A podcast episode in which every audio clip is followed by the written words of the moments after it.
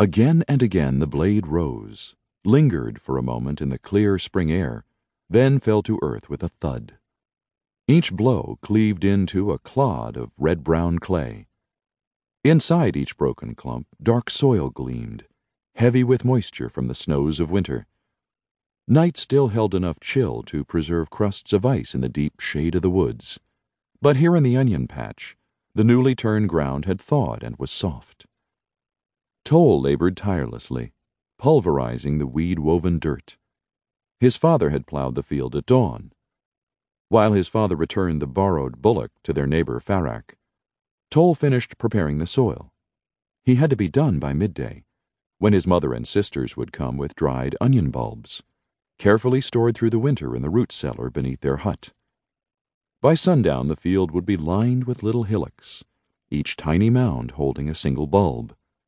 If the hard yellow seedlings survived until summer, and fewer than half would, each onion would mother three or four others. With good rains and fair taxes, Tol's family would harvest enough to feed themselves and have some left over to barter for things they did not grow, like apples, Tol's favorite fruit.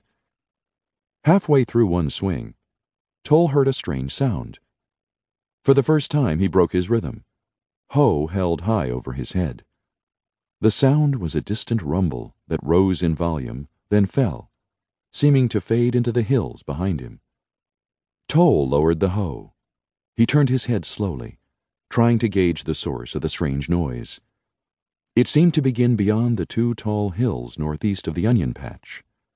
They often masked thunder, making it hard to judge the distance of an oncoming storm.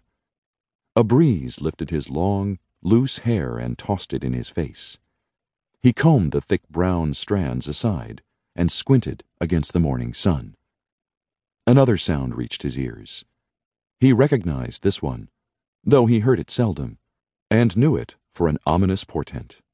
Bright and hard, it was the clash of metal on metal he realized then that the strange ebbing and flowing noise must mean a battle was raging nearby.